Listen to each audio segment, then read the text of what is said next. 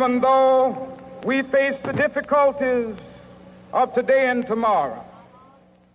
وقف مارتن لوثر كينغ ليقول هذه الجمل في أحد أشهر الخطابات على مر التاريخ صرخ مصرحا بحلمه برغبته وبأمله في المستقبل داعيا في حلمه للمواساة والحرية وللحياة بلا شروط كرر قائلا الآن هو الوقت. الوقت لتحقيق هذا الحلم. لا يجب أن يبقى هذا الحلم معلقا أكثر من ذلك. مختبئا دون مصير. أقيمت ثورة اجتاحت كل أمريكا ليتحقق حلم مارتن لوثر كينغ. ويصبح واقعا على الرغم أن الأمر أخذ سنوات وسنوات لكنه بدأ منذ تلك اللحظة.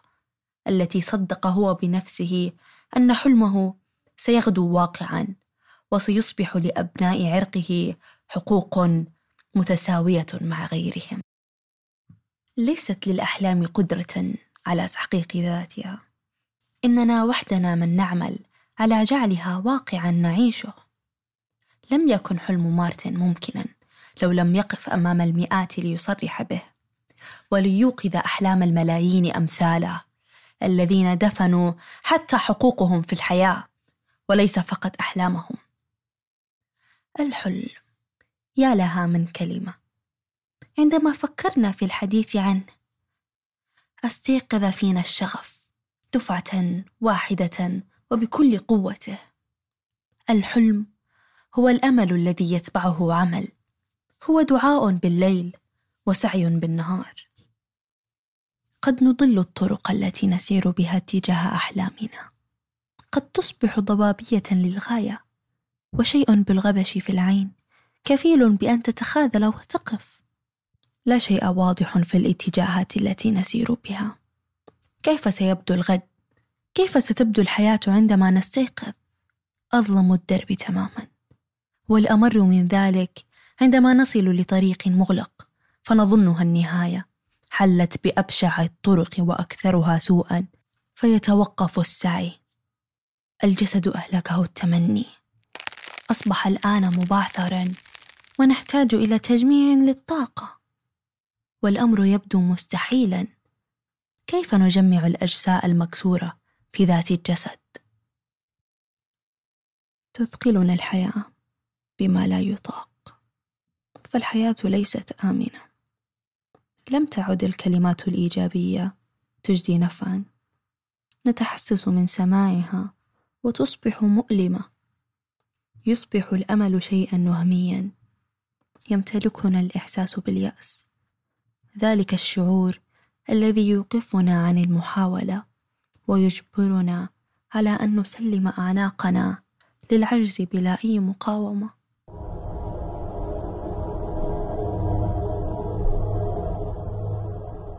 دائما هناك ما يشبهنا بالفضاء الخارجي. في عام 1995 للميلاد التقط تلسكوب هابل الفضائي صورة لسديم النسر. قد تكون هي أعظم غبار كوني وأشدهم روعة تم وجوده في الكون حتى اللحظة والمسمية بأعمدة الخلق. تظهر في الصورة منطقة لنشأة النجوم لولادتها من أشلاء نجوم سابقة انتهت قبل زمن على شكل غازات منتشرة في الفضاء بلا وجهة أو مصير. لكن كان لتلك الأشياء نصيب أن توجد في الكون من جديد تنحصر قبل الضياع في سديم مهيب.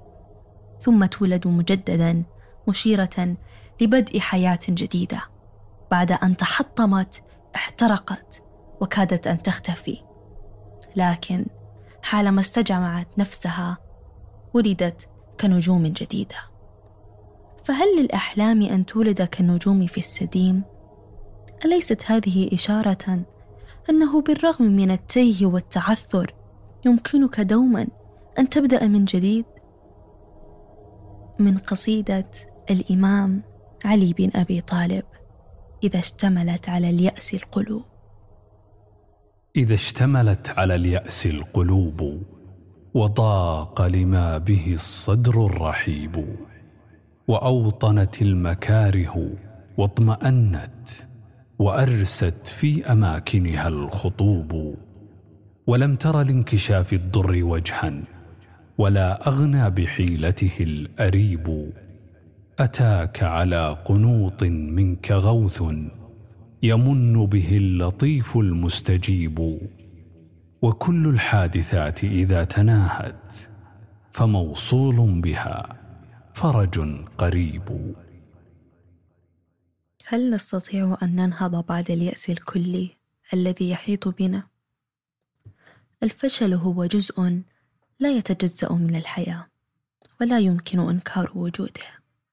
كما كتب الباحث عن الامتنان روبرت إيمونز من جامعة كاليفورنيا. إنكار أن للحياة نصيبها من خيبات الأمل الإحباطات الخسائر الأذى النكسات والحزن. سيكون أمرا غير واقعي ولا يمكن الدفاع عنه. الحياة معاناة. لن يغير أي قدر من تمارين التفكير الإيجابي هذه الحقيقة. إن في الحياة معارك عدة بين الأمل واليأس. لكن المعركة الحاسمة هي التي تقودنا إلى فهم الحياة وغايتنا وأن نقاوم حتى آخر نفس فينا. فما ينبغي منا إلا أن نسير بحذر وثقة كي لا نقع في كمائن الشعور بالعجز أو اليأس. في علم النفس هناك مصطلح يسمى التفاؤل المأساوي. مصطلح أطلقه فيكتور فرانكل الطبيب النفسي وطبيب الأعصاب النمساوي. الناجي الوحيد من عائلته محرقة الحرب العالمية الثانية. المصطلح يعني قدرة الفرد على الحفاظ على الأمل وإيجاد معنى للحياة على الرغم من الألم أو المعاناة التي يواجهها والخروج منها بأقل الخسائر النفسية والجسدية والعقلية والروحية. في الواقع وجدت العديد من الدراسات أن الأشخاص الذين واجهوا ظروفا صعبة واستطاعوا تجاوزها أفادوا بأن تقديرهم للحياة قد ازداد وأن الأشخاص الأكثر تقديرا للحياة قد مروا ببعض من أصعب التجارب فالتجارب الفاشلة تجعلنا ممتنين للحياة ويمكن أن نزدهر من تلك الأوقات الصعبة ونمتلك تقديرا أكبر للحياة وعلاقاتنا الاجتماعية. بالإضافة إلى زيادة التعاطف والارتقاء الروحي. وإذ تمكنا من إيجاد المعنى وراء الحياة يمكننا المضي قدما بخطوات واثقة ونجد يوما ما سعادة حقيقية في الحياة. ويتيح لنا الأمل أن نوازن بين الأشياء الفظيعة التي تحدث لنا الآن. تلك الطرق الضبابية أو الأحلام الميتة قد تزهر. حلمنا الليلة سيتحقق ويصبح غدا واقع. فلا شيء يمكن الجزم أنه مستحيل أو غير قابل للتحقيق. الأهم من سرعة تقدمنا هو أن تسير بالاتجاه الصحيح الذي يقودك للحلم المنتظر.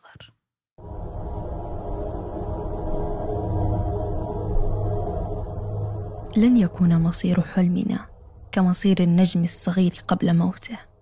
فمثلا النجم الأحمر يستهلك كل ما في داخله من وقود ثم يتحول لنجم أبيض قزم ثم ببساطة يموت.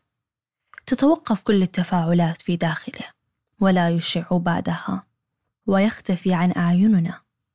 ربما سيذهب لأحد الثقوب الكونية. لكن على الأمر أن يختلف مع أحلامنا الكبيرة. لابد أن تشبه النجوم العملاقة فهي لا تموت بهدوء بل تنفجر.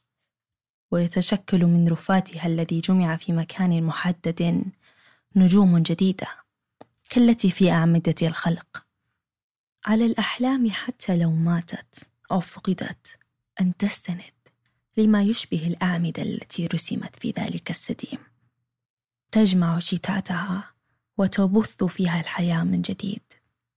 كل الأحلام تستحق أن تبنى بخطوات واضحة. ولو هو أحد الأعمدة التي يرتكز عليه جزء من أركان تحقيقها.